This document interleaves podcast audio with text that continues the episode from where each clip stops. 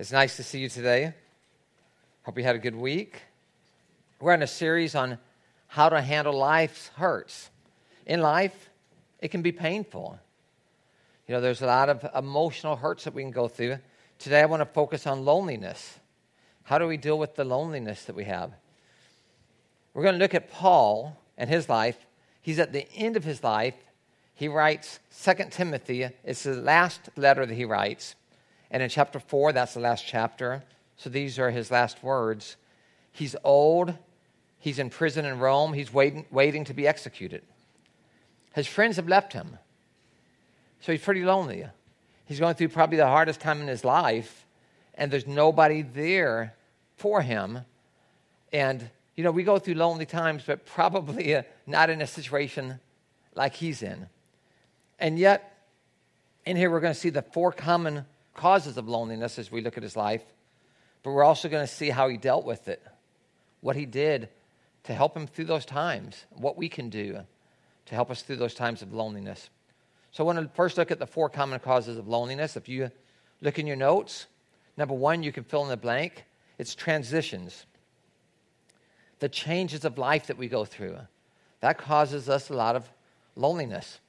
You know, life is always changing. Yeah, you're born, then you grow up, then you go to school, then you might go to a different high school than where you went before in a different town sometimes. You graduate, you get a job, usually in a different area, usually around different people. You usually don't have just one job during your life. You usually change a job. Now you're with a brand new group of people, possibly in a different town, a different city. Then you retire. I mean, life is just one change after the other after the other. Every change you make brings loneliness, especially at the beginning, where you're the new person. You don't know people. Life is change after change after change. Paul's old, he's ready to die. In 2 Timothy 4 6 and 8, he says, The time has come for my departure. He knows this is the end. It's short. Nero's about to execute him, and he's going through this transition of being alone in a prison, just waiting to die. Not just die, but to be executed. Do you know? They've done studies in the United States of the loneliest people. And they found the loneliest people in the United States are elderly men who are sick because hardly anybody goes to visit them. It's common for a man to be old and have no family visit him, nothing. They said these tend to be the loneliest people uh, in the United States but also any person in a rest home. Any person in a rest home, they tend to be suffering with loneliness. They're surrounded by other people in the rest home, but they're super lonely because they want to talk to family, they want to talk to friends, and that type of thing. So we live in a society that there's lonely people, but the loneliest people in our society, we hide them away, is what it feels like to them. Sometimes you have no choice because they, they can't take care of themselves. But what it does say is visit them. Visit them. Be there for them. Do what you can. A second reason of loneliness is separation. Separation causes loneliness. Paul's isolated. He asked Timothy to come and see him. In 2 Timothy 4 9 and 21, he says, Do your best to come to me quickly.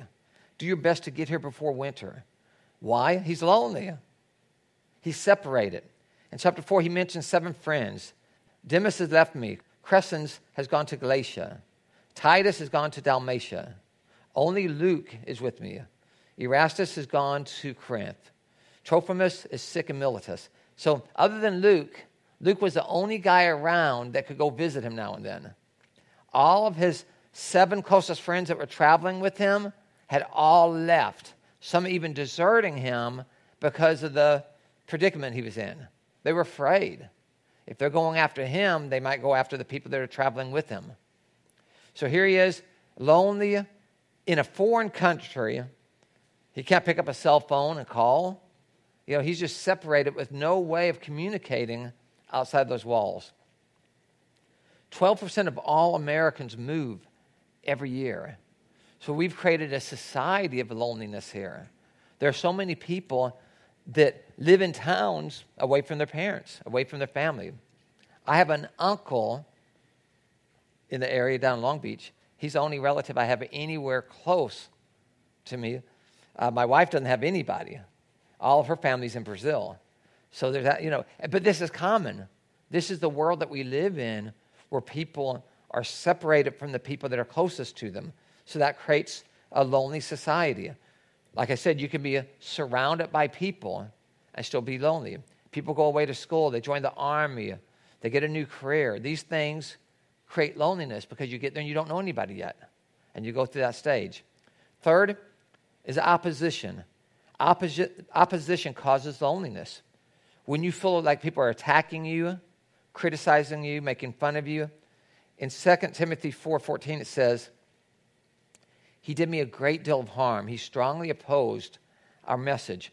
When you feel like people are trying to harm you, they're opposing you, they're resisting against you. He said that they strongly opposed his message.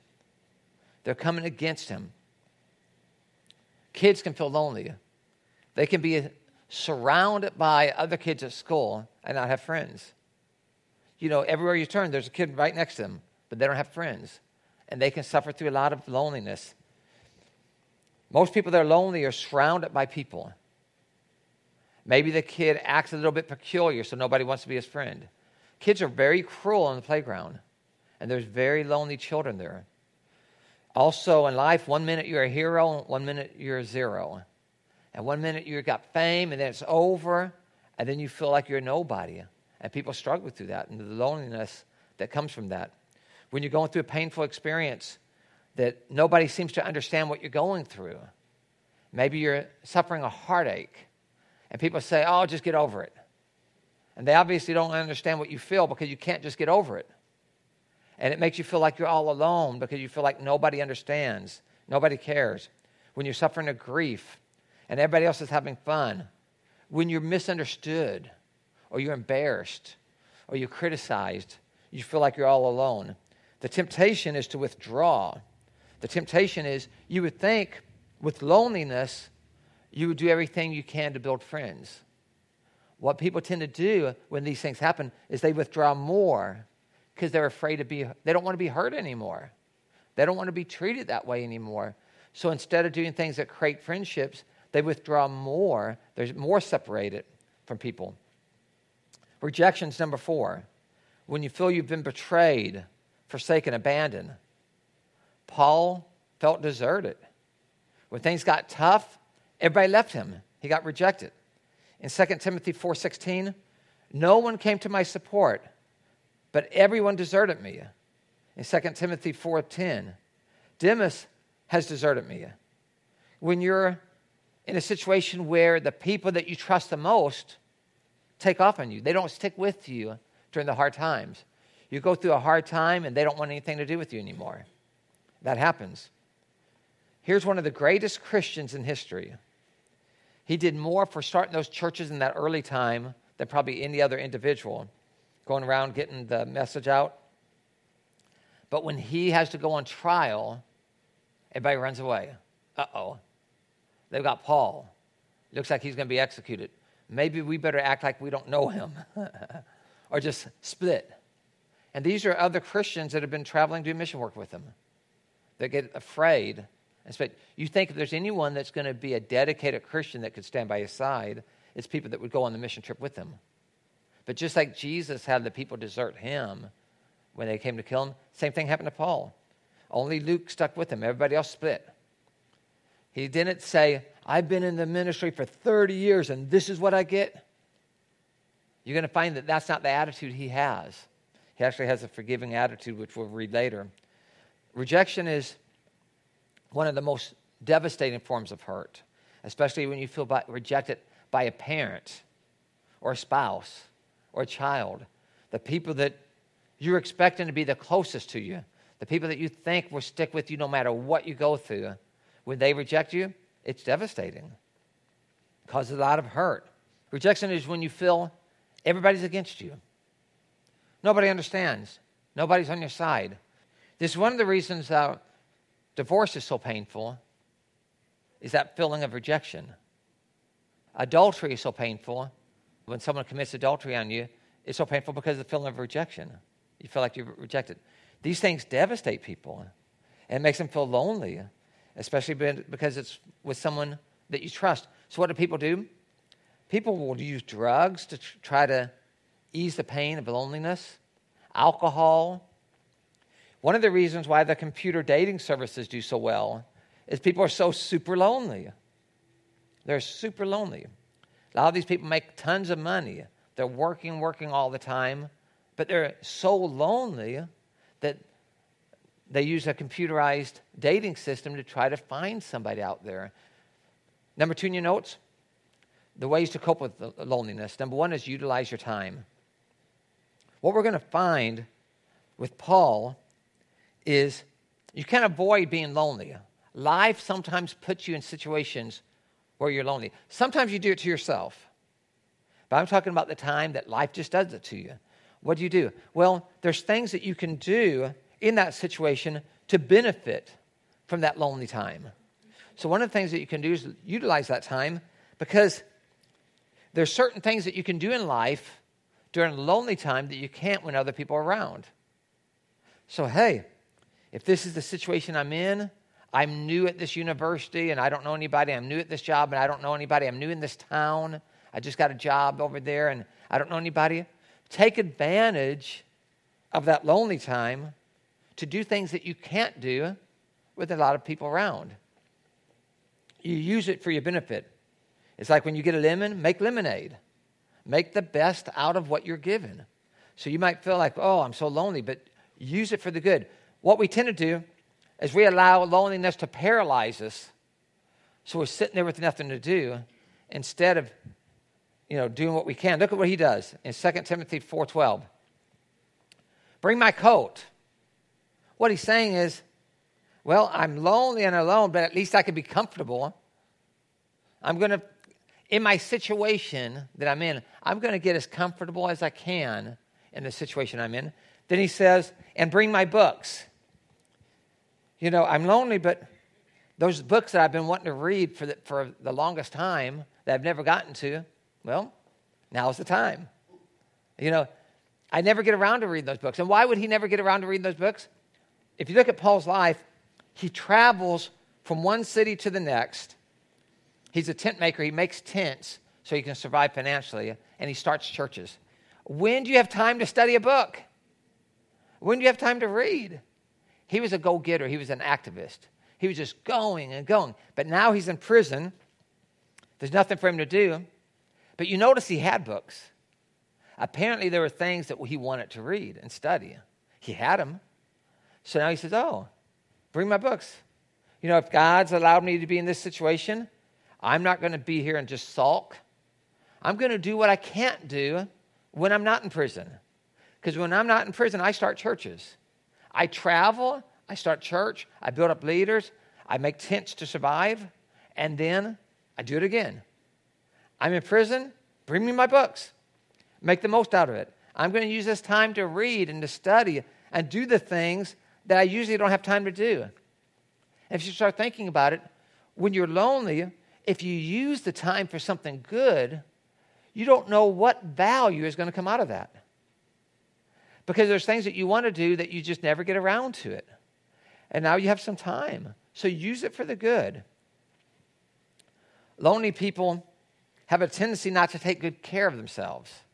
They don't tend to eat right or exercise. But you see him, he's trying to do something. He's trying to make his life as good as he can in the situation that he's in. You know, at least he's not going to have any interruptions. He's going to have a good quiet time every day. He doesn't have to worry about people interrupting him. For me, at this stage in my life, I try to have a quiet time every morning where I read the Bible and pray every day.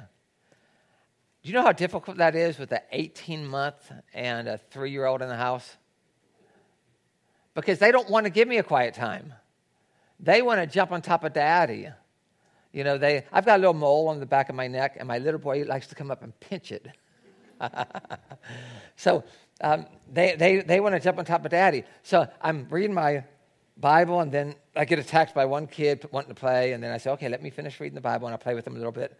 Then I get attacked by the other one wanting to play. And it's like, when am I ever going to have a, just a quiet time? If you're lonely, you got it. You've got it. Take advantage of it because it, you might not have it later. You know, Paul was not a scholarly type of person. He, he would much rather be in a coliseum preaching to a lot of people. You know, that, that would be something that would be a, you know, up his alley. But he can't do that. So what does he do? He decides to write letters to all the churches and just start addressing some issues that they have that he never got around to doing. So he wrote the book of Romans, 1st and 2nd Corinthians, you know, Galatians, Ephesians, uh, Philippians, Colossians, 1st and 2nd Timothy, 1st and 2nd Thessalonians, Titus, uh, Philemon. I don't know exactly how many he wrote, but I know he wrote those that I just mentioned. And uh, if he wasn't in prison, do you think he would have written those books? I guarantee you. Because if he wanted to write those books, wouldn't he have already started on them? No. He didn't write until he was in a situation where he couldn't do anything else. Because in his mind, his way of thinking is, I want to get the gospel out to everybody. So what does he do? He goes from town to town to town trying to do it himself. What he didn't realize is God's plan was bigger. So God says, I'm going to let you get the gospel out literally to everybody. So he gets in prison, he can't do anything else. He reads and he writes. He reads and he writes. And when you're reading the Bible, so much of what you read is from Paul. And I guarantee you he wouldn't have written it if he wasn't in prison. I think it's the only way that God could get his attention. Say, okay, now are you, re- are you really willing to make a big impact? He thought he was making a big impact. He just didn't understand the power of the pen. And how many people have come to faith in Christ because of the writings of Paul? People read it all the time. Like I said, I do in my quiet time. I try to read through the Bible approximately once a year. So, how many times have I read his writings? You know, how many times have you read his writings? We quote it all the time by grace we are saved through faith, not by works. You know, that's the basic salvation Bible verse. You're saved because of what God did to reach you, by God's grace, not by works, not by what I did to reach Him. It's just me putting my faith in Him. So, utilize that time, and you might be amazed at the power that God has given you by utilizing time that you never sought out and didn't even want. You didn't want that lonely time. That might be a time in your life that you read through the whole Bible that you never got around to doing it. But you're in a time of loneliness, so you say, I'm going to read the Bible. I guarantee you that will impact you more than probably anything else you could do in your life. Number two, minimize the hurt. Play it down. Pray it up, but play it down. Don't rehearse it. Don't go over and over with it in your mind because that makes it feel bigger and more painful. Refuse to become resentful. Look at 2 Timothy 4:16. He says, "Everyone deserted me," but then his very next words are, "May it not be held against them." he's not being bitter. It's not that he's denying that it happened. He said, Everybody deserted me. So he's not denying the hurt, but he's saying, May it not be held against them. He's saying, You know, I forgive them. God, I hope that you'll forgive them too. People get scared, they run. I, God, just, I hope that you'll forgive them. I forgive them. Let it go. Because otherwise, you build a wall around your, uh, around your heart and around your life. Because if you get resentful about them, you start becoming an angry person, and then nobody wants to be around you. People don't like to be around people that are critical. People don't want to hang out with. Do you? Who, don't raise your hand and don't nudge somebody. Do you like to be around people that are resentful, that are critical, that are cynics all the time? Nobody likes that. Nobody wants to be around a grumpy person. So you avoid those type of people. So we get hurt and then with that hurt, we become the type of person that repels people even more. And it has the opposite effect. But when you forgive and say, you know, I forgive them, and God, you know, I don't want this to be held against them, that's complete forget. That means you're forgiving them all the way when you don't want it to be held against them at all. And when you have that type of attitude, you're not resentful, you're not critical, and people want to be close to you. You can build friendships that way. Number three, recognize God's presence. Because when you're alone, you're not really alone. See, when we feel lonely, we're not really alone. God is with us. He's not going to forsake us. Here's how Paul said it in the very next part of that verse, verse 17 in 2 Timothy. He says, But the Lord stood by my side and gave me strength. He said, People deserted him, but the Lord stood by my side and gave me strength. He knew he wasn't alone. When you feel that you're alone, it's a feeling that you have, but it's not true. God's right there with you. The Lord stood at my side and gave me strength. You look around that prison cell and you don't see anybody else, but the Lord stood by, him by his side and gave him strength. David wrote many of the Psalms, most of the Psalms were written by David, and a lot of them about loneliness.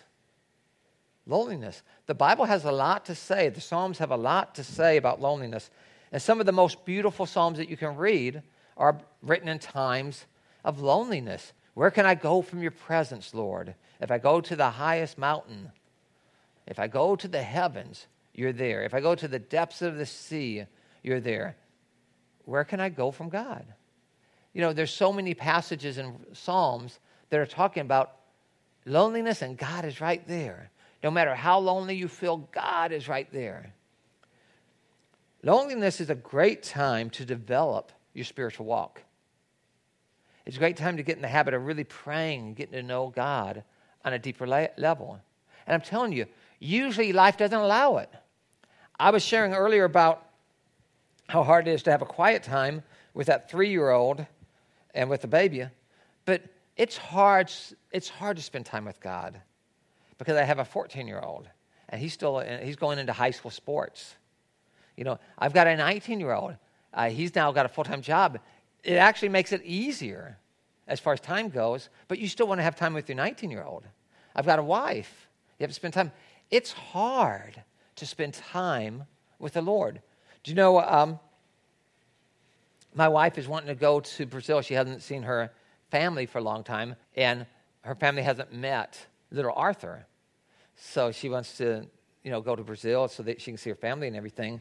And it's always a lonely time because even though I talked about I can't read my Bible because I have the 18 year old jumping on me, but when I go home and the house is totally empty, it feels super, super lonely.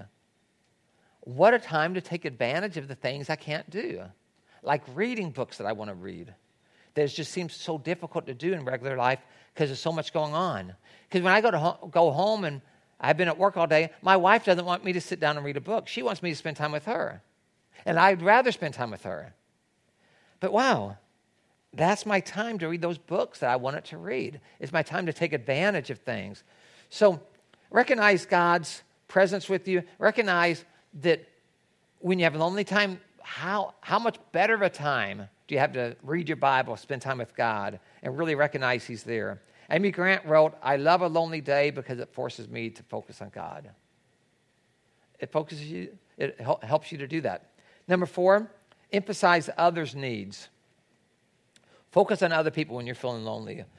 I'm feeling lonely, get my eyes off myself and get my eyes onto somebody else. Look at 2 Timothy 4:17b.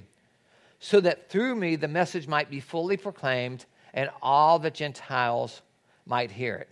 He's focusing in prison on the Gentiles hearing the message. And how is he doing it? By writing it down, by writing these letters. See, his whole heart was always about others. The reason why he liked to go from town to town to start churches is because of others. He cared about others. He wanted them to know God, he wanted them to know the message. What he found out is while he was in prison, that did not have to stop. He could continue to write these letters to people and do things. He could continue to share the message through writing letters. It didn't have to stop. Sometimes we think the things we have to that we love doing have to stop because of certain life changes. Sometimes they just need to be adjusted. Instead of him personally going and visiting, he'd send a letter. So things don't always have to stop, it just has to be done in a different way.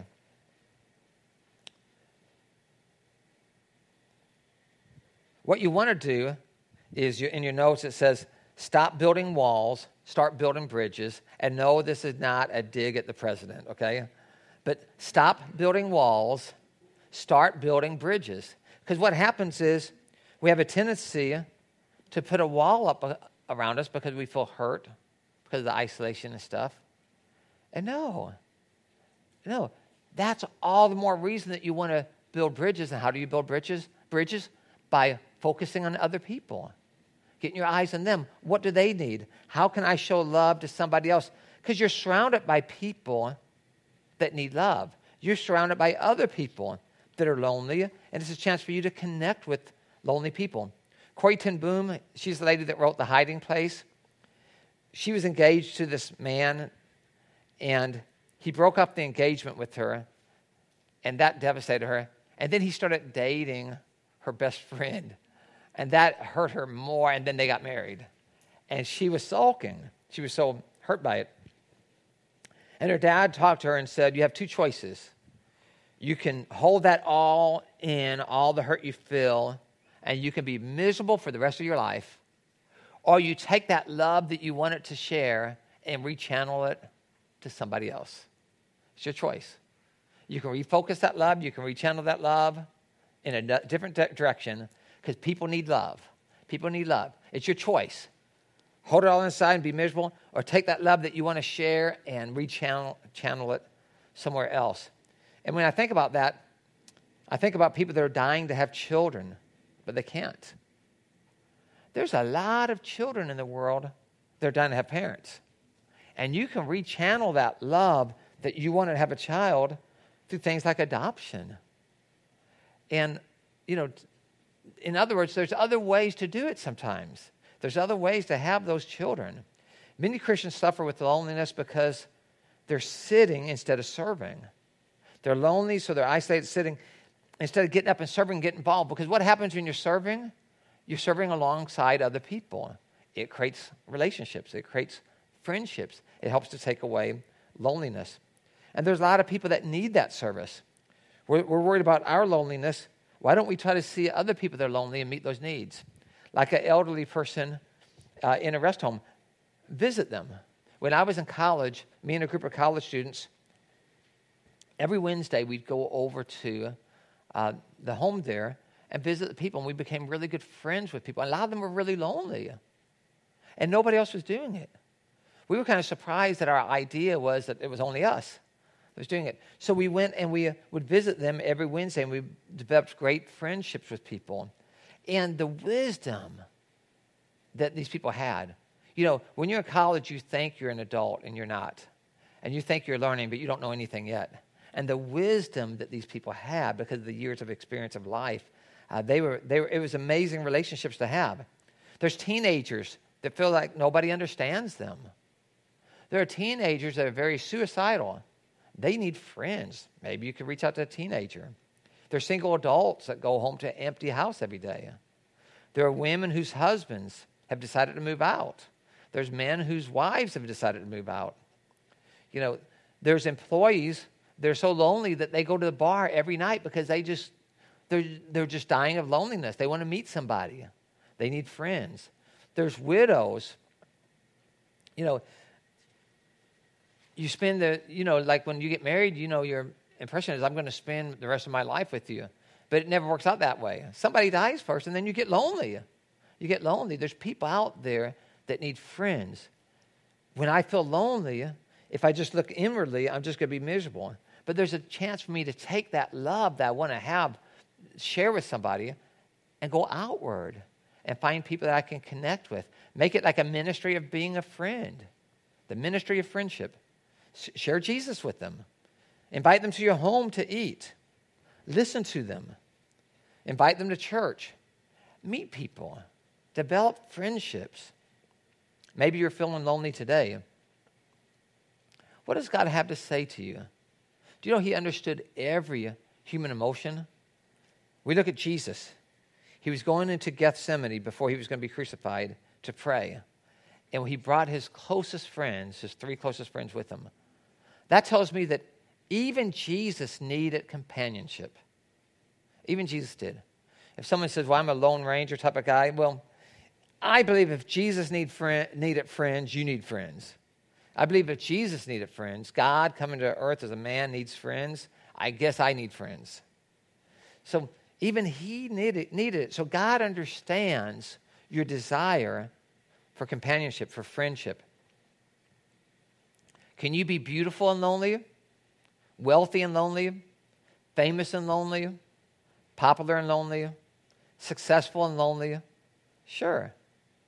Some of the lonely, you know, the saying, it's lonely at the top. Some of the loneliest people in the world are the people that, in the eyes of the world, are the most successful. We sometimes think that we're lonely, and no, we're not, not compared to them. So it's loneliness can come to anybody. It's a natural thing that we have to struggle through. Many people marry because they're lonely and they divorce that same person for the very same reason because they're still lonely. They never had intimacy, closeness, fellowship. Loneliness is a real issue that we struggle with. How do you deal with loneliness? People try all kinds of things. People try to be a workaholic. Because what happens is if I work and I work and I work and I work, and I just come home, eat something, go straight to bed, and I'm exhausted, I never have to think about it. It's a way of numbing the pain that I feel. We talked about how people use drugs and alcohol. People use materialism. They're lonely, but to make them feel better, they buy a nice car, a nicer house, a nicer boat, a nicer clothes, because they're trying to do something that makes them feel good about themselves. Because inside they feel so bad because they feel so lonely. They're empty inside. So people will try to purchase their happiness, and it doesn't work. I could put you on a desert island, and I could say, ask for whatever you want, but the one thing you can't have is any communication with humans. You can have, you know, whatever you want. You can have the nicest, uh, you know, TV. You can, you can watch stuff, but you can't have any communication. You can have the nicest house, the nicest boat, but you're never going to communicate with people again. How long do you think you'll be before you start realizing this is a bummer deal? There's a reason why solitary confinement is a form of discipline, a form of punishment, because loneliness hurts. Nobody wants to be alone. We were made to be in relationship with people, we were made to have friends. We were made for that. God didn't make us to just live life without anybody caring for us and us not caring about anybody else. People have affairs because of loneliness, get drunk, just do all kinds of things, self, you know, pity parties. What is it that causes loneliness in your life? Maybe you're going through a transition. Maybe you got a new job or a new location, and in this transition, you feel really lonely. Maybe it's a separation. I want you to remember that even though people leave you, Jesus never leaves you. He says, I'll never leave you, I'll never forsake you. Maybe you feel this loneliness because of opposition against you. Maybe at work, people have turned against you. Maybe it's a rejection. You feel rejected by somebody. Somebody that you love has rejected you and you feel so lonely. A lot of our loneliness is due to a spiritual vacuum that we have. All of us are create, created with an emptiness inside our hearts that only God can fill.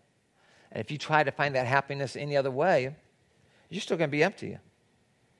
You know, it's like trying to put a, a square peg into a round hole and it doesn't fit. You can't fit anything else in there but Christ. Everybody here is made of body, soul, and spirit. You, you know what your body is. Your soul is your mind, will, and emotions, and within your soul is a spirit. And that spirit can only find contentment in a relationship with God. And you can search anything else to try to find that happiness, and it won't work. It, le- it leads to dead end. The only way that you can really find that contentment that you're searching for is in a personal relationship with Jesus Christ, where God now dwells in you. It says His Holy Spirit will come and live in you. And until you have God living in you, you're going to be empty you're going to be lonely. You can be surrounded by people and still be lonely. You can have you can be married and be in a good marriage and still be lonely on the inside because only God can meet that need. God wants to be in your life. He wants to meet you. He wants to spend the rest of his life with you in communion. He loves you. He cares. You might feel like nobody loves me, nobody cares. He loves you and he cares. He wants to be there for your life. As we think about loneliness, I'm going to lead us in a prayer, and I'm going to ask you to make this your prayer. Uh, Loneliness is an opportunity, it's not a negative. We might take it in, in a negative way. It's an opportunity for things to happen in your life, opportunity to get close to God, opportunity to do other things that you won't have later on. And loneliness, in, generally in our life, it's a temporary thing. It's not going to be permanent. It's a temporary thing, so take advantage of it. Don't see it as a negative. See it as, oh, I can do things here that I couldn't have done otherwise. Let's pray. Jesus, we're asking that you'll help us to recognize your presence. Father, help us to realize that you're here with us, that you never leave us alone. Help us to tune into you so that we can have fellowship with you. We want the deepest relationship with you that we can have. If you're here today and you've never asked Christ to come into your life, do it now. Repeat this along with me silently Lord, I invite you into my life. From now on, I'm living for you. I'm giving you my life. I'm trusting in you to help to fill me with your love and your joy and your peace. Lord, help me to utilize my time to make the most of my life so I can be a better person, not a bitter person. Help me to minimize the hurt that I've gone through. Lord, help me to emphasize others and focus on other people to rechannel whatever love that has been blocked in my life. Help me to rechannel that to other people that need love. Lord, I thank you for your love. I thank you for your word. I thank you for Paul's life, that even someone as amazing as Paul experienced loneliness. And that part of the reason you allowed him to experience loneliness is to help us. I thank you that you help us. It's in Jesus' name that we pray. Amen.